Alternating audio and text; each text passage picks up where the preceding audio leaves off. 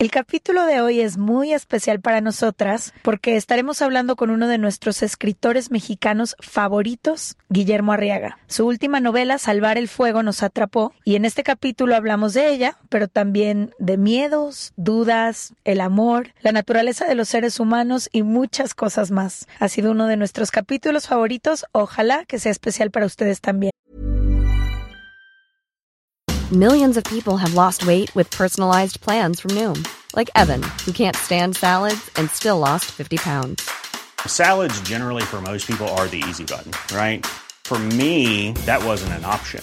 I never really was a salad guy. That's just not who I am. But Noom worked for me.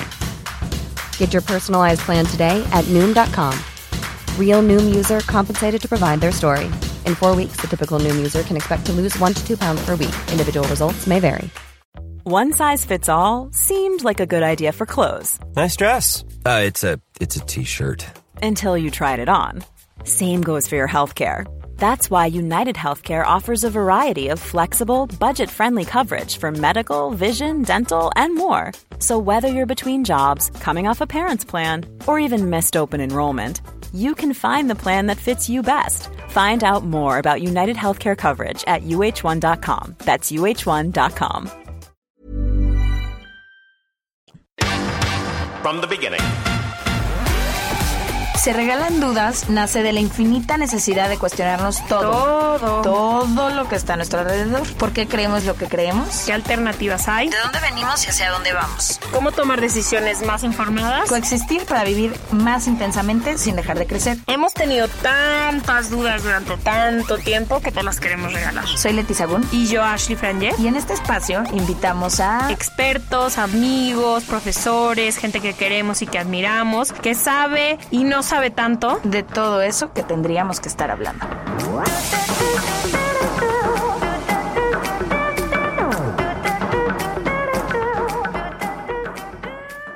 Bienvenidas y bienvenidos a otro capítulo de Se Regalan Dudas. Hoy estamos especialmente emocionadas y ya verán por qué. Hicimos una wishlist de invitados que nos gustaría tener, pero era como en nuestros sueños más lejanos, así como eh, la cartita que le haces a Santa Claus, pero que sabes que nunca te va a poder llegar. Y bueno, encontramos la manera de hacer una de las entrevistas y eh, se trata de un escritor, director y mm, mexicano que nos emociona en particular a mí, Ash, y les voy a contar por qué.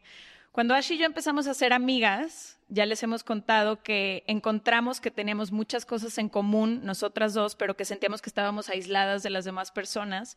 Y era porque crecimos en una sociedad eh, católica, tradicional, muy cerrada para ciertos temas, pero nos gustaba mucho la lectura. Entonces, no sé cómo dimos con un libro que se llamaba El búfalo de la noche, y fue la primera vez que yo leía algo de sexo, algo erótico, algo que hablaba de la muerte y de tantos temas como de manera abierta, que era lo que yo nunca había tenido, pero de alguna manera intuía que debería de suceder. Y entonces se lo recomendé a Ash y empezamos las dos a leerlo al mismo tiempo. Y cada que venía un momento en el libro donde se hablaba de sexo, yo sentía que estábamos viendo pornografía por primera vez, porque nunca había podido tener contacto ni siquiera con estos temas de conversación. Simplemente era como tantos temas, epidemias silenciosas o cosas que no se hablan en nuestra sociedad porque son pecado o porque están mal o por cualquier razón para mí, yo estaba en la en la escuela de monjas en prepa, entonces era pura monja y yo me llevaba todos mis libros que me recomendaban leer y leía El búfalo de la noche traumada dentro de la clase de o sea, en la escuela, y me acuerdo que tengo todo el libro subrayado de que esta es la primera vez que puedo ponerle palabras a estas cosas que están uno, sucediendo, dos, nunca había tenido descripciones ni siquiera gráficas de esto o de nada. Entonces, para mí el búfalo de la noche fue mi introducción a un, a un lenguaje erótico o de sexo casual y normal entre dos personas, pero nunca, esa fue la primera vez, creo que por eso se quedó tan grabado en mi mente y sigue en mi, en mi librero porque fue como una pequeña introducción a todo. Y ahora que estábamos hablando con Ash justamente para la entrevista que estamos por hacer, le decía yo, bueno, ¿por qué tenemos tanta fascinación por este autor y por este escritor? Porque al final leemos un chorro, seguimos eh, contenidos de todo tipo y creemos que tiene mucho que ver con el ADN de este podcast. Hablar de temas incómodos, incomodar, pero hablarlos de manera abierta para justamente quitarle el tabú a todos estos temas que, que crecimos en el silencio y que crecieron en la sombra y que todos tuvimos que ir conociendo como fuimos pudiendo, en teléfonos descompuestos a veces, encontrando información que es desinformación donde podíamos. Entonces estamos muy emocionadas, Guillermo Arriaga, de poderte invitar a hablar una conversación abierta y te agradecemos, al menos yo, todo este universo que abriste y estas posibilidades que abriste en mi cabeza que no existían antes de leer. Bueno, primero que nada, pues les agradezco, me siento muy conmovido por lo que me acaban de, de contar uno escribe realmente a ciegas. No sabes a quién te estás dirigiendo y qué efecto estás creando en un lector, una lectora. Y bueno, me emociona que este libro les haya abierto al menos un mundo distinto. Me alegra muchísimo, de hecho. Que de ahí vinieron más, ¿no? Bueno, para mí El Búfalo de la Noche fue la manera en que te conocí. Después escribiste mi película favorita de todos los tiempos, que es 21 gramos.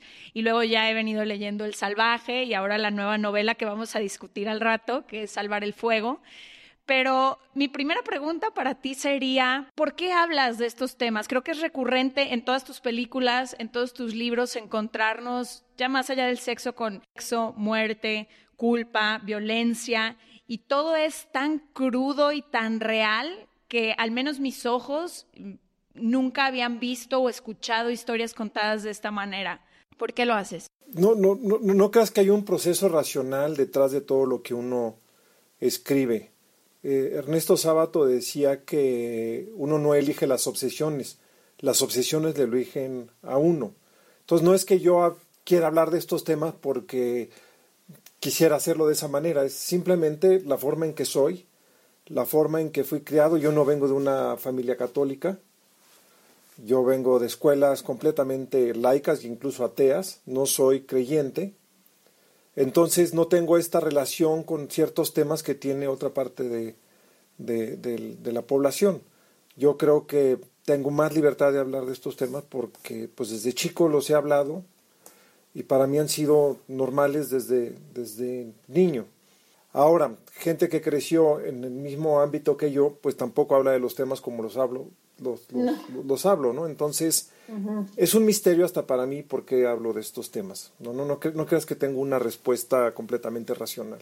Hay una parte que me encanta que de todo tu trabajo que he notado siempre, que es esta forma en la que enseñas a los seres humanos como realmente somos. Creo que muchas veces nos catalogamos o a nosotros mismos o a la gente con la que convivimos como en dos categorías, buenos y malos, los justos y los injustos, eh, los que hacen el bien y los que hacen el mal. ¿Por qué crees que es como importante mostrar este tipo de, de, características en los seres humanos que tratamos todo el tiempo de esconder, que es como nuestro lado un poco más animal o más oscuro?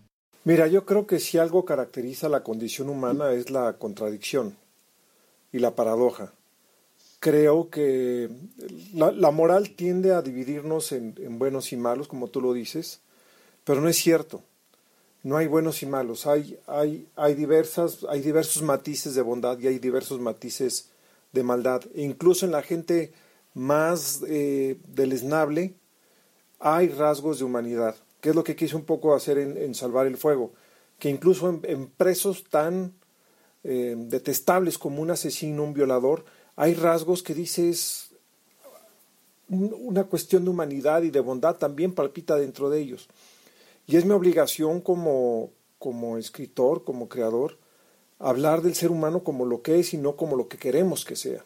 Creo que al final eh, nosotros insistimos mucho en que no hay bien ni mal, no hay correcto ni incorrecto, son como ideas que hemos aprendido, pero sí nos hace mucho daño el creer que existe esto, porque entonces empieza la, bola de juicios. Y es lo que yo le decía a Ash que me pasó con tu último libro, que antes de terminarlo estuve juzgando muchísimo todo lo que estaba pasando con cualquiera de los personajes, porque creo que justamente te está confrontando constantemente con cuestionarte ¿Por qué crees que alguien es bueno? ¿Por qué crees que alguien es malo?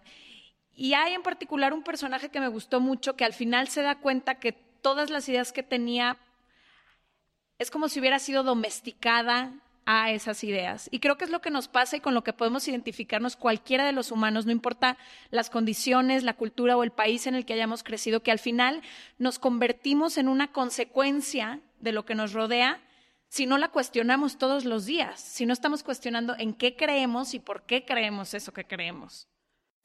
Es que estamos imbuidos de conceptos de felicidad que no necesariamente emergen de nosotros mismos que no son creados por nuestras necesidades, sino por las necesidades de, un sistema social. Yo no quiero juzgar esas necesidades ni decir que están bien o mal, simplemente que para algunos esas preconcepciones de felicidad no les acomodan. Y hay, varios autores que lo han cuestionado. Hay un libro de Freud, El malestar en la cultura, que dice, nosotros estamos obligados al, matrimonio heterosexual, bueno, en las épocas de Freud, eh, a, ser fieles y a comportarnos de cierta manera y reprimir una serie de cosas en aras de que la sociedad, la sociedad sea mejor. Sin embargo, la sociedad no nos está devolviendo el mismo grado de, felicidad que le estamos entregando. Y esta es algo, esta es una conclusión a la que llega eh, Marina. ¿Esta felicidad es mía o me la construyeron? que creo que es el fundamento de ese personaje. Para todas las personas es lo que más tratamos de compartir en Se Regalan Dudas, ¿no? Que empiecen a cuestionarse quiénes son, por qué creen lo que creen, cómo podemos hacerlo de diferente manera y demás para todas las personas que empiezan este proceso de cuestionarse si, lo que están persiguiendo como forma de vida, si los sueños que tienen son propios o son de alguien más. En tu experiencia de vida, Guillermo, ¿qué les, qué les podrías decir? ¿Cómo has logrado tú como ser humano salirte quizás de tu propia zona de confort, lo que sea que eso signifique para ti? Mira, afortunadamente viví en una casa con padres eh, muy cultos y con padres que nos empujaron a hacer lo que nosotros queríamos. Nunca nos, nunca nos vendieron un concepto de felicidad. Siempre nos dijeron, ustedes sean felices por donde puedan y como puedan. ¿No? Eh, yo, por ejemplo, cuando yo le dije a mi familia que yo quería ser escritor desde chico, mi padre en lugar de decir, no, estudia una carrera que te dé de vivir, me decía, felicidades, hijo, que estás encontrando tu camino y tuve adelante. Y los, los amigos de mi papá decían, no, no, muchacho, por favor, dedícate a algo serio. Le dije, no, yo voy a ser escritor. Y mis padres me decían, Tú haz lo que tú quieras hacer. Y los, cuatro hijos hacemos lo que se nos da la gana. Realmente hemos trabajado en lo que se nos da la gana. Claro, con dificultades económicas o no, porque las decisiones que tomamos son decisiones de mucho riesgo. Yo te lo puedo decir, mantener una familia, pagar las universidades de mis hijos, escribiendo, pues no ha sido, no ha sido fácil. Entonces sí tengo eso y aparte tengo la ventaja de venir de una de esta familia muy amorosa y también de un barrio de tener calle y la calle también te enseña muchas cosas. Y yo estoy muy afortunado de, de, no, haber, de no haber vivido en un ambiente protegido. Mi, mi, papá sobre todo, mi mamá sí se preocupaba más, mi papá nos mandaba, me acuerdo, yo me fui de cacería a Coahuila a los 12 años en autobús sin tener idea cómo manejar un arma de fuego, pudiéndome perder en el desierto. Mi papá nos mandó solos, ahí los chamacos, el más grande tenía 16 años, ¿no? 12 y 11 años, ahí andábamos en el monte perdiendo. Eh, con armas de fuego. Entonces, creo que, esa, esa libertad y tener calle es algo que me ha ayudado mucho en la vida. Creo que eso es una de las cosas también que a través de, de, todo lo que he leído de ti tienes. Es esta parte como un poco de, de libertad que la mayoría, que bueno, no la mayoría, sino que tus personajes están tratando como de, de, encontrar, ¿no? O sea, ya fuera Marina en Salvar el Fuego o todas estas historias que has tenido, es como muy, muy, muy pegado a, a este como, ¿cómo lo podré decir? Como instinto animal que tenemos, que reprimimos todo el tiempo, porque como tú dices, la sociedad nos pide ciertas cosas que a veces tratamos de hacer para poder encajar, ¿Cuál crees tú que sea como el antídoto un poco para poder vivir más libres y ser como sociedades un poco más libres donde podamos estar más en contacto con nuestro pues nuestra creación animal? Pues mira, yo creo que el pensamiento crítico y creo que el pensamiento crítico viene fundamentalmente la lectura. Creo que la lectura es lo que más otorga el pensamiento crítico.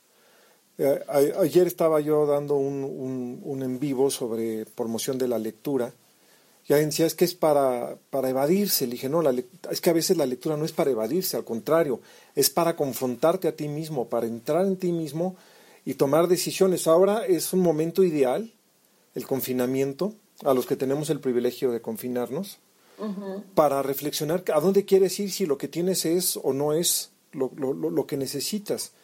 Y eso, eso es algo que ayuda el, el, libro, porque en el libro tienes un diálogo contigo mismo a través de la... Yo le he dicho, es como si alguien construyera otra torre, una torre, y tú subes a esta torre y ves un paisaje que nunca habías imaginado. Y las mejores torres son las que te permiten ver al paisaje que está dentro de ti mismo. Algo que me ha gustado de, de, de Hora del Salvar el Fuego es que me han escrito varias, varias personas que me han dicho, me divorcio. No sé qué estoy haciendo aquí. Después de leer tu libro ya me doy cuenta que no tengo nada que hacer con la persona con la que estoy. O que dicen, voy a renunciar a mi trabajo. O incluso a compañeros míos escritores que me han dicho, creo que es hora de darle vuelta a mi escritura. ¿No? Entonces, estoy muy contento que Salvar el Fuego ha creado una, un espejo de confrontación para, para quienes lo están leyendo. Y creo que no, no es nada más eso, porque tú decías en alguna de las entrevistas que vi que si alguno de tus libros o de tus obras logra que alguien al menos voltee su vista a 5 centímetros a la derecha o 5 centímetros a la izquierda, ya habrás logrado mucho. Y yo creo que también salvar el fuego viene a hacernos cuestionarnos, no solo personalmente, como tú dices, y espejearnos en nuestras vidas y en lo que estamos viviendo, sino también nuestra realidad como país. Y yo le decía a Ashley, tenemos muchos escuchas que no nada más viven o son mexicanos. Creo que esta es una realidad que se repite casi en todos los países, en la sociedad en la que vivimos, ¿no? Esta disparidad económica y estos mundos completamente ajenos, pero que de alguna manera ya nos acostumbramos a vivir así y ya no estamos abriendo los ojos a la realidad y a cómo lo que está mal de un principio es que nos hayamos acostumbrado a vivir a esto. Creo que la, la, pandemia también vino a mostrarnos eso. Las desigualdades se hacen cada vez más evidentes y mucha gente que no queríamos quizás ver estamos despertando a darnos cuenta también que podemos hacer más allá de nuestra propia vida, ¿no? Entender que todos estamos conectados y lo que hago yo te afecta a ti, lo que haces tú me afecta a mí. Qué bueno que tocas este punto, porque sí hay, hay cuestiones que la pandemia ha desnudado. En, creo que una de las más graves es, eh, obviamente, la desigualdad, pero también el racismo, uh -huh. el clasismo, uh -huh. las posiciones fascistas. Hay un momento en que Marina dice, de alguna manera el fascismo nos habita. Cuando va a su, desayuno con, de, sus compañeras del colegio de monjas y empiezan a decir hay que matar a todos los ladrones, y ella se opone, pero cuando asaltan a su mamá dice ella ojalá y maten a ese ladrón. ¿No? O sea, tenemos escondidos una serie de prejuicios que no nos damos cuenta que los tenemos. Y ojalá salvar el fuego los haga un poco más, más visibles eh, el racismo, como, como dice el personaje de Seferino, que es un indígena que quiere educar a sus hijos, los quiere educar de tal manera que sean los más fuertes físicamente en el lugar y los más cultos, para que no les vuelvan a decir pinches indios. Y si ustedes no saben lo que es que no te permitan entrar a un restaurante porque eres indio, que no te den una oportunidad de trabajo porque eres indio, y que no puedas entrar en el canon de felicidad porque eres indio, ¿no? Porque toda, todas las telenovelas, todo el, el, el, el, aparato publicitario siempre es el güerito como ejemplo de la felicidad. Es más, ahí lo dice, lo dice Francisco Cuitláhuac, si no salivaba por ser como uno de esos güeritos que corren alrededor de los árboles de Navidad con su suéter de grecas. ¿no? Hasta eso es una forma de, de golpear lentamente. Y yo que he tenido oportunidad de viajar mucho por México, de estar metido con campesinos, y con ejidatarios, que, muchachos que me han dicho, es que los perros de ustedes viven mejor que nosotros. Yo los veo en los comerciales, viven en jardines grandes y comen dos veces al día. Y les parecía sorpresivo eso. Entonces, ojalá y, Salvar el Fuego también haga visible esa realidad. Algo que le comenté a Leti hoy fue que nunca pensamos en los presos. O sea, como que esta juicio que hacemos con un asesino, alguien que mató a su papá, alguien que le prendió fuego a su papá o alguien que mató todo, nunca les ponemos historias con las que te puedes relacionar. O sea, no te imaginas que el señor que le prendió fuego a su papá está perdidamente enamorado de alguien y lo extraña y, lo piensa. ¿Y qué le llevó a prenderle fuego a su papá? También eso, como, como decía, ¿no? Al principio es juzgar la acción pero no sabemos que detrás de esa acción hay muchísimo dolor. ¿Qué tuvo que llevar a una persona a, ese extremo? ¿Qué pasó en su vida? ¿Cómo creció? Totalmente, o sea, al menos para mí, como que en Salvar en Fuego me ayudó a mover esa brújula un poco, como decir, esta gente también tiene derecho a tener acceso a cultura, a, a poder rehacer su vida eventualmente cuando, porque muchas veces es un error que cometemos en un tramo, en una situación específica de la vida o algo así. Pero lo que yo te quería o sea, preguntar un poco, Guillermo, es cómo podemos darle a lo mejor visibilidad a toda esta gente que, y a veces son presos, pero a veces es la gente con la que convivimos todos los días, a veces son amigos que no tienen a, veces voz para contar sus historias y después de leer esto te conectas con, o sea, completamente a estos personajes. ¿Cómo le damos voz a la gente que no la tiene? Pues mira, creo que parte del, del, trabajo de un escritor o de un artista en general es tratar de abrir espacios a, a, las realidades, ¿no? Hay muchas iniciativas que están tratando de darle voz a los que no la tienen, desde talleres en cárceles, a los cuales yo nunca he participado, la verdad, por ejemplo, hacer películas, darles facilidades a, las comunidades indígenas para que hagan ellos sus películas. Entonces, sí es abrirles espacio a la cultura, pero no desde el punto de vista de, yo llego a darte el espacio, ¿me explico? También tiene que haber una necesidad del espacio que, debe venir de las comunidades. Ahora, cuando dices de los, de los presos, lo que yo he querido también ver es la dimensión humana del criminal. Y tienes razón, esta gente también se enamora y también quiere a sus hijos y a veces quiere a sus papás. Algunos de ellos están en la cárcel sin deberla ni temerla, son, son inocentes.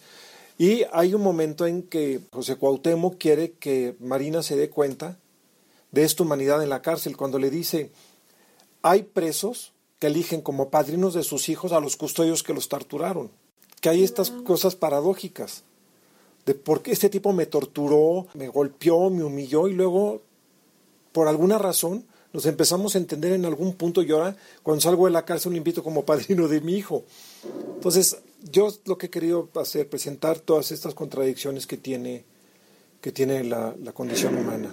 Creo que también otro de los constantes en tu trabajo es el tema de la muerte. Por ahí estaba leyendo que tú varias veces estuviste como cercano a la muerte. Hemos tenido algunos capítulos hablando del tema como para tratar de cambiar el concepto, la idea que tenemos acerca de la muerte, ¿no? Que nos deje de, dar tanto miedo, que podemos hacer las paces con la idea, no solo para nosotros, sino para las personas cercanas a mí o a nosotras. Eh, ¿Cómo ves tú la muerte? Es inevitable. Aunque hay, hay científicos que aseguran que somos la última generación que va a morir que ya estamos cerca de, conseguir la inmortalidad. Yo quiero ser como Woody Allen, que dice, yo no quiero ser inmortal a través de mi obra, yo quiero ser inmortal a través de no morirme. Pero nos vamos a morir. Hasta, hasta ahora todos nos vamos a morir. Hey, it's Ryan Reynolds, and I'm here with Keith, co-star of my upcoming film, If, only in theaters May 17th. Do you want to tell people the big news? All right, I'll do it. Sign up now and you'll get unlimited for $15 a month in six months of Paramount Plus Essential Plan on us. Mintmobile.com slash switch. Upfront payment of $45 equivalent to $15 per month. Unlimited over 40 gigabytes per month. Face lower speeds. Videos at 480p. Active Mint customers by 531.24 get six months of Paramount Plus Essential Plan. Auto renews after six months. Offer ends May 31st, 2024. Separate Paramount Plus registration required. Terms and conditions apply if rated PG. Many of us have those stubborn pounds that seem impossible to lose, no matter how good we eat or how hard we work out. My solution is PlushCare. PlushCare is a leading telehealth provider with doctors who are there for you day and night to partner with you in your weight loss journey. They can prescribe FDA-approved weight loss medications like Wagovi and Zepbound for those who qualify. Plus, they accept most insurance plans. To get started, visit plushcare.com slash weight loss. That's plushcare.com slash weight loss. Este mes, Leti y yo nos tomamos unas merecidas vacaciones. En lo personal, necesitaba un tiempo de desconexión para estar solo conmigo y con las personas que quiero. Uno de los planes que hicimos fue ir a uno de mis lugares favoritos, el mar. Por eso decidí comprarme un traje de baño lindo, protector solar y algunas otras cosas que quería llevarme a la playa. Después de comprar lo que necesitaba, usé una app que se convirtió en mi más grande aliada, porque me regresó dinero en efectivo y me recompensó por muchos de los gastos que hice. La app se llama Hybora y es muy sencilla, rápida y segura de usar. Hybora me ha regresado dinero por comprar en tiendas como Lowell's, Macy's, Sephora, Best Buy y mucho más. Tú también puedes empezar a usarla y recibir dinero por comprar desde comestibles hasta artículos del hogar y de belleza. Lo único que tienes que hacer es agregar tus ofertas en la aplicación, subir tu recibo y listo. Obtendrás dinero real que podrás depositar a tu cuenta bancaria, PayPal o tarjetas de regalo. Si tú también quieres aprovechar estos beneficios, en este momento, para ti que eres parte de nuestra comunidad, Hybora ofrece 5 dólares por solo probar Hybora usando el código DUDAS cuando te registras. Simplemente ve a la Apple Store o a Google Play Store y descarga la aplicación Hybora, completamente gratis para comenzar a ganar dinero en efectivo y use el código DUDAS. Eso es I-B-O-T-T-A en App Store o en Google Play con el código DUDAS.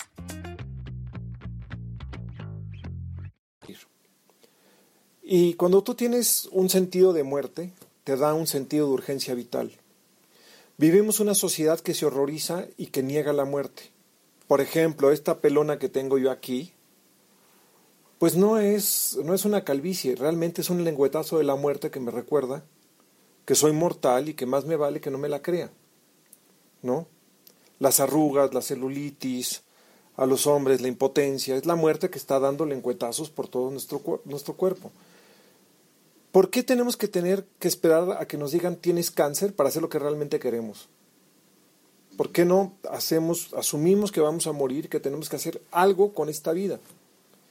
Y es muy triste que, mucha gente, insisto, sigue patrones de felicidad o de estabilidad y sacrifica el un, la única oportunidad que tiene de estar en este mundo en algo que detesta, en algo que no quiere. Al, alguna vez fui a, dar una charla al salón de mi hijo cuando iba en sexto de primaria, a promover la lectura. Entonces le, le pedí a las maestras que se salieran y le dije a los alumnos, no le pueden decir a sus papás, ni a sus mamás, ni a sus maestros lo que vamos a hablar aquí, pero les voy a hablar de libros prohibidos. No los vayan a leer, tengan cuidado de no leerlos, pero son prohibidos. Y si los leen, hagan un grupito, pero no se lo digan a nadie. Le dije, leer nos hace valientes, porque nos permite saber quiénes somos nosotros mismos. Dije, ¿no están cansados de tener un papá o un tío que cada vez que llega del trabajo se queja? ¿No les da tristeza ver esa gente jorobada con, con su portafolio yendo a trabajar y que detesta el trabajo uh -huh. y que no tuvo el valor de hacer algo que no era eso? Entonces, creo que, que el saber que hay, una, hay un sentido de muerte te da un sentido de valentía también si voy a desperdiciar mi vida en, en un, una preconcepción que ni siquiera es mía, porque he dado clases, di clases 32 años y tenía alumnos muy prometedores para hacer cosas y sus papás los convencieron de salirse de, de, hacer cine o lo que estaban haciendo para vender seguros porque es muy importante que tengas estabilidad económica, hijo. Y si a ese tipo le dije, ¿sabes que te vas a morir el año que entra? ¿Qué va a hacer? ¿Va a seguir vendiendo seguros o va a querer hacer su película? Entonces, te vas a morir. Es un hecho que te vas a morir. ¿Qué vas a hacer con esta sustancia que tienes aquí? Entonces, dejemos de reprimir la muerte. La muerte es parte de la vida. Punto. Hay que asumirlo. Mi padre acaba de morir y a mí me pesó muchísimo porque lo adoraba, lo adoraba y mi peor pesadilla es que les pase algo a, mis papás, sobre todo, o a la gente que quiero, que se muera alguien que yo quiero, pero dos días antes de su muerte, mi padre invadido de cáncer, y a sabiendas que estaba invadido de cáncer, estaba planeando proyectos. No, hijo, yo no tengo tiempo en pensar que estoy enfermo. Yo tengo un congreso de poesía que tengo que hacer, quiero hacer un viaje a África, tengo que escribir un libro. siempre pensando en proyectos dos días antes de su muerte. Y él decía que ya no quería ir a, las comidas de sus amigos porque se la pasaban hablando de enfermedad y qué va a pasar cuando me muero. Y yo me dice, yo lo que quiero hablar es de proyectos. Tenía 94 años mi papá y seguía hablando de proyectos. El abuelo de Leti toma clases de inglés a sus 90 años y me parece tan increíble. Ah, 94 años y toma sus clases de inglés y me puedo morir, me puedo morir del amor de que sigue yendo todos los martes a sus clases de inglés. O sea, ya ni puede él volar a ningún lugar donde se pueda hablar inglés, pero él va a sus clases de inglés. Pero a mí lo que se me ocurrió ahorita que estabas haciendo estas preguntas, Guillermo, es que creo que lo único que nos detiene de hacer algo que verdaderamente amamos, de saltar del precipicio, de decir lo que siento, de animarme a ir por ese que quise, es el miedo. Creo que es algo que todos hemos sentido y que nos acompaña todos los días de nuestras vidas. Para cada quien se ve de manera distinta. ¿Cómo lidias tú con el miedo? Cuando el miedo llega y se sienta al lado de ti y puedes identificar que te está dando miedo no sé, escribir esa novela o darle ese abrazo y decirle te amo a tu hijo. No sé a ti que te, te dé miedo, pero ¿cómo, ¿cómo logras brincar del otro lado? O abrazarlo y dejar que te acompañe, pero ¿cómo es ese salto? Yo creo que la forma de quitarte el miedo es precisamente saber que te vas a morir.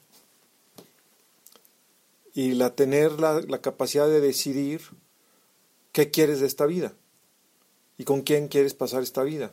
¿Y qué quieres decirle a la gente que te acompaña en esta vida? El otro día me preguntaban si no tengo miedo al fracaso, pero en lo absoluto. O sea, si yo tuviera miedo al fracaso, pues no, me, no, no, escribir una palabra. Porque uno queda desnudo al escribir. Realmente uno mm. queda encuerado. Y es muy feo que te pases cuatro años y medio de tu vida para que un tipo diga, ay, es una mierda la novela que escribió este. ¿No? O sea, claro que duele. Pero si estás pensando en que te van a decir eso, entonces no escribes una palabra. Yo tengo más miedo a la inacción que el miedo, por así decirlo. Es más, ni siquiera he pensado en la palabra miedo. Obviamente me agobia que le pueda pasar algo a la gente que quiero, es lo que más me agobia. Que me pase a mí, pues ni modo, me pasó, ya. Se me va a acabar mi vida, pues ni modo. Chao, adiós, ¿no? Pero yo no quiero que este chao adiós de mi vida diga, híjole, pude hacer tantas cosas y no me atreví. Pues mejor hacerlas. Creo que eso es lo que a la larga no nos perdona como seres humanos. Sí, las ideas a lo mejor te las impuso el sistema que existe allá afuera, pero ya decidir vivirlas sí está en, nuestro poder y eso es lo que no nos hicieron creer. El sistema nos sigue tratando de distraer para no tomar como las riendas de, nuestras vidas. Que esa es el centro del, de los existencialistas, de Camus, de Sartre, soy, soy lo que decido. Y el existencialismo, ese era, ese era, la, el fundamento del existencialismo. Desde Kierkegaard a Sartre es qué decisiones voy a tomar con la existencia, porque mi existencia la va, la, la decide quién, perdón, la, la, la sintetiza aquello que, que, decido. Por eso me gustan los personajes extremos, porque es en el extremo donde sí tienes que tomar decisiones. ¿No? Por eso por eso mis personajes siempre están al límite, porque en el límite tienes que tomar decisiones. Marina, no quiero hacer un spoiler, pero en Salvar el Fuego hay un momento en que recibe una llamada mientras está desnuda, asoleada, y tiene que tomar una decisión en cuestión de 10 minutos. Ahí tienes que decidir, punto. Es un extremo, ahí tiene que decidir. Y creo que muchas veces no nos damos cuenta que estas decisiones marcan rumbos enteros de nuestras vidas. Son como universos paralelos que empiezas a tomar una carretera para un lado y no para el otro y cambia completamente tu vida o tu, tu carrera, tus relaciones y demás. ¿Cómo sigues tú cuando estás de frente a estas decisiones, Guillermo? ¿Cómo sigues tú esta como un poco brújula interna que tenemos todos para ir escogiendo la vida y construyendo la vida que, has, que tienes o que seguirás teniendo? ¿En qué te basas? Por puro instinto. Mira, el, negocio en el que estoy, que es el de, el de escribir o de dirigir, la razón poco entra, o por lo menos no entra en lo que yo hago. Yo no estoy pensando si la novela que voy a escribir va a ser exitosa o no va a ser exitosa. No estoy pensando en eso, ni siquiera estoy pensando si va a ser buena o no va a ser buena. Es simplemente que tengo una necesidad de escribirla que el instinto me impele escribirla y que ya tengo una necesidad orgánica de contar esa historia y de, hacerlo. Y esa es, la, esa es la decisión que tomé. Y es una decisión matrimonial, porque me paso, o por lo menos de noviazgo, son cuatro años y medio con una historia. Yo me tardé cuatro años y medio en escribir este, Salvar el Fuego y cinco años y medio en escribir El Salvaje. Es todos los días, todos los días estar dedicado a esa historia y convivir con los personajes. Es como un novio o una novia, ¿no? Entonces más me vale que elija que elija algo, no, no, no te voy a decir que elija bien, porque eso no se elige bien o no.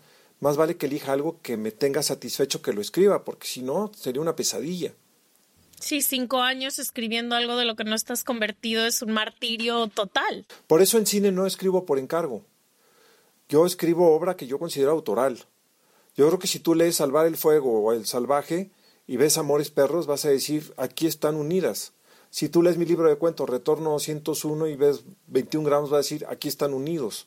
O El Búfalo de la Noche. Entonces, eh, por eso no puedo escribir por encargo, porque digo, tengo una vida, ¿por qué voy a estar escribiendo las historias de otros? Para vivir, no, voy a escribir las mías y voy a vivir de las mías. ¿Y qué más te hace sentir vivo, además de escribir? Pues mira, eh, obviamente el amor de la gente que te rodea. Eso es muy importante. ¿De qué me sirve a mí ganarme un Nobel si mis hijos son un desastre? ¿De qué me sirve este ganarme cualquier premio si tengo infeliz aquí a la gente, o soy un mal padre, un mal esposo, un mal hijo, un mal amigo. Eso, eso es algo que, eso es, eso es lo que dice 21 gramos.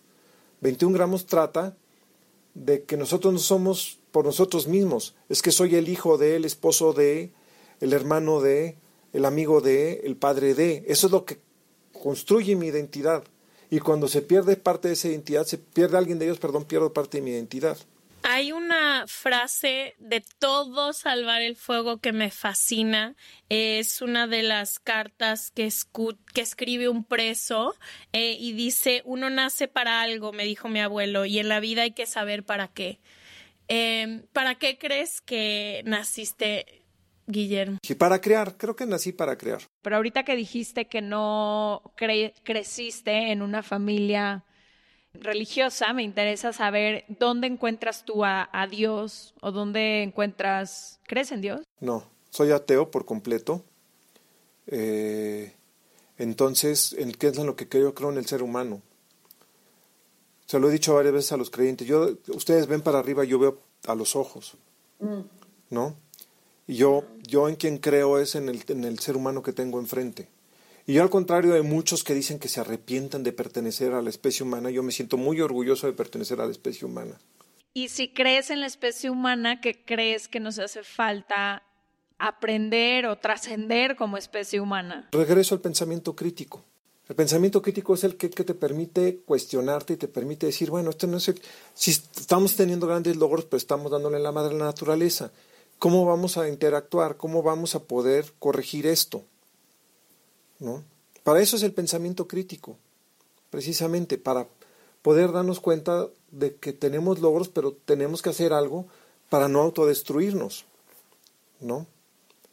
Y por eso me parece fundamental la, lectura. Yo creo que de todas las artes la lectura es el que permite más el desarrollo del pensamiento crítico. Y por eso me da mucho gusto este podcast con dos lectoras, porque hay un pensamiento crítico, hay, hay un cuestionamiento de quiénes somos, hay una confrontación. Obviamente hay libros que solamente los lees para entretenerte, pero hay libros que sí te dejan, como dicen en, en Puerto Rico, jamaqueado. Mi, mi última pregunta que quiero yo hacerte, Guillermo, es, ¿cómo crees que se vea una sociedad donde todos seguimos un poco este instinto interno del que hablas y tenemos un, un, razonamiento crítico y estamos cuestionando todo el tiempo y estamos a lo mejor orgullosos de la especie de la que somos y no todo el tiempo al final otra vez son como estas dualidades, hemos hecho cosas espectaculares, hemos llegado a la luna, pero también destruimos el Amazonas todos los días. ¿Cómo crees que se ve una sociedad que esté basada en que todo mundo siga su pensamiento crítico y su instinto? Mira, yo, yo creo que tenemos que tener claro que queremos una sociedad mejor, ¿no? Y que aún teniendo una sociedad perfecta, siempre va a haber un elemento. Me lo, me lo explicó mi hermano, que es científico, ¿no? Es como si en la sociedad, ¿por qué existe el mal? Pues como en, como en el cuerpo existe una célula cancerosa. ¿Por qué se le botó la canica? No lo sabemos. El mal tiene orígenes muy extraños, ¿no? Obviamente la religión se la achaca a seres malignos que están tentando, pero, pero va más allá de eso. Yo creo que si nos cuestionamos cómo podemos ser mejores seres humanos, vamos a poder construir una mejor sociedad. Y si no está dentro de ti ser generoso y solidario por las causas, tú no quieres ayudar a nadie, bueno, ¿cómo vas a, cómo va a ser mejor tu entorno? Ya con mejorar tu entorno, ya con crear bien a los hijos, ya con estar ahí para escuchar a tus amigos, ya empiezas a crear un entorno más saludable para una, para una sociedad, ¿no? Eh, ya para cerrar, Guillermo, nuestros capítulos más escuchados en las tres temporadas son los del amor y los del desamor y los de los corazones rotos. Yo sé que esto es también algo presente en todas tus historias y en la historia de la humanidad. ¿Qué has aprendido tú del amor y de este tema? Pues mira, yo creo que para empezar el amor es el sentimiento más fuerte al que podemos acceder los seres humanos, ¿no? Mira, Federico de Prusia hizo un experimento con 16 recién nacidos, o 18, no recuerdo, y le pidió, él quería ver qué idioma hablaba naturalmente. Entonces le pidió a las enfermeras que los cuidaban que solamente les dieran de comer, que no los tocaran, que solo les cambiaran los pañales y les dieran de comer y ya se limitaran a eso. ¿Sabes qué idioma hablaron los niños? No, se murieron. Y hay un estudio de René Spitz, un psicoanalista francés, que se puso a estudiar los, los orfanatorios y se dio cuenta que niños que solamente eran atendidos sin contacto y sin relación humana se dejaban morir, se suicidan. No, porque el ser humano es un ser incompleto que si no tiene contacto con otro ser no se, no se desarrolla. Entonces tenemos una necesidad del otro, la llamada alteridad. Sin el otro no somos. Entonces el amor es lo que nos permite ser. Ya sea el amor maternal, eh, paternal, filial, romántico. Ahora, yo cuando desde que mi hija era chiquita, que tenía ocho años, le dije, mira hija, enamórate, te va a doler cabrón, pero te va a doler mucho más cabrón si no te enamoras. La gente que no se enamora sufre mucho más que los que se les rompe el corazón. Uno no elige de quién se enamora. De repente dices, ¿por qué me estoy enamorando de esta persona? ¿No? ¿Qué está pasando aquí? Hay un libro que les recomiendo, que es un libro bestial que se llama La separación de los amantes. Igor Caruso, un psicoanalista austriaco, se puso a estudiar por qué en la- eh, vivimos en una ciudad que dice que defiende el amor y sin embargo cuando hay amantes, amantes como tal, hombre casado con mujer casada o eh, maestro con alumna, se tienen que separar. ¿Qué hay en la sociedad que hace que los que se aman se separen?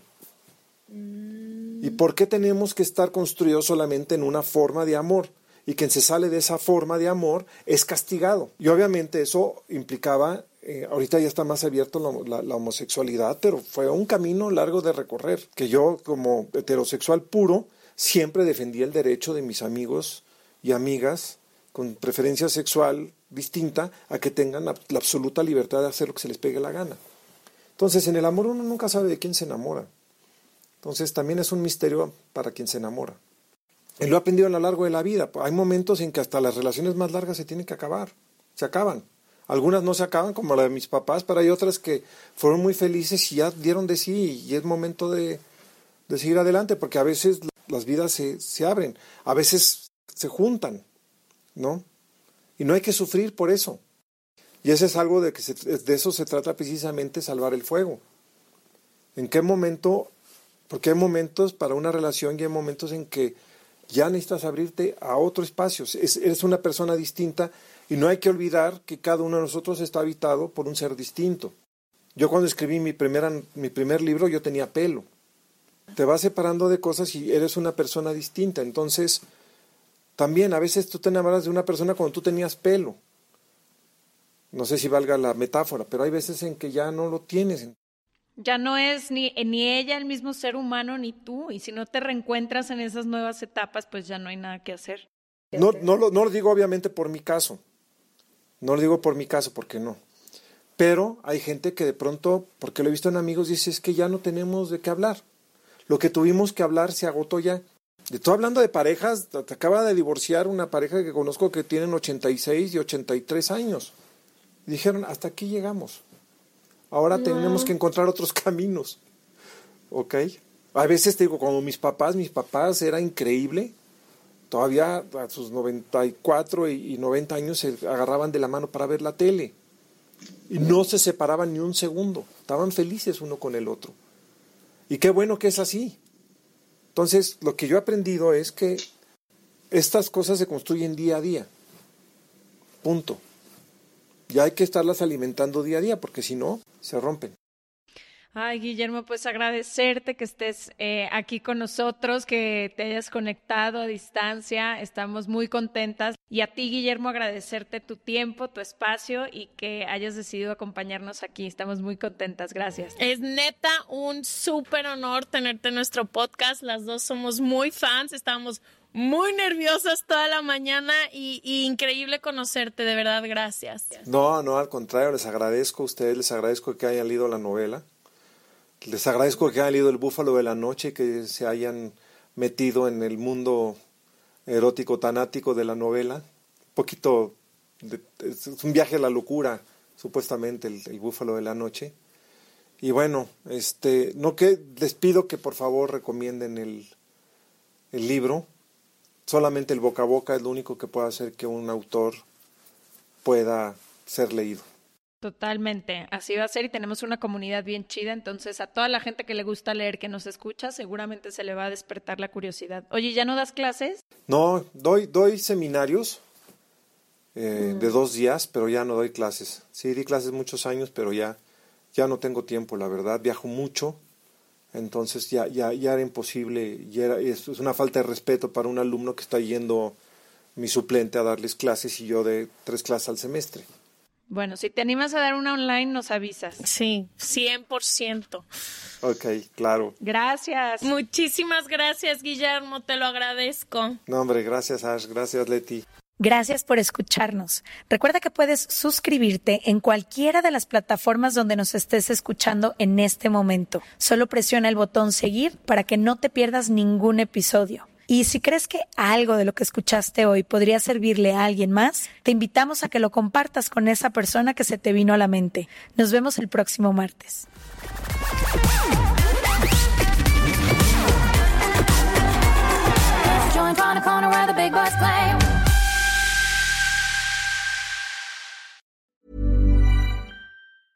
Mom deserves the best, and there's no better place to shop for Mother's Day than Whole Foods Market. They're your destination for unbeatable savings, from premium gifts to show-stopping flowers and irresistible desserts. Start by saving 33% with Prime on all body care and candles. Then get a 15-stem bunch of tulips for just $9.99 each with Prime. Round out Mom's menu with festive rosé, irresistible berry chantilly cake, and more special treats. Come celebrate Mother's Day at Whole Foods Market. Hey, folks, I'm Mark Marin from the WTF Podcast, and this episode is brought to you by Kleenex Ultra Soft Tissues your ally to help tackle your allergy symptoms this season. I love the change of seasons, but nobody loves pollen and all those other things floating in the air that make you sneeze during this nice weather. Kleenex Ultra Soft tissues are hypoallergenic and allergist approved. So fight back against watery eyes and runny noses without worrying about irritating your skin. For this allergy season, grab Kleenex and face allergies head on.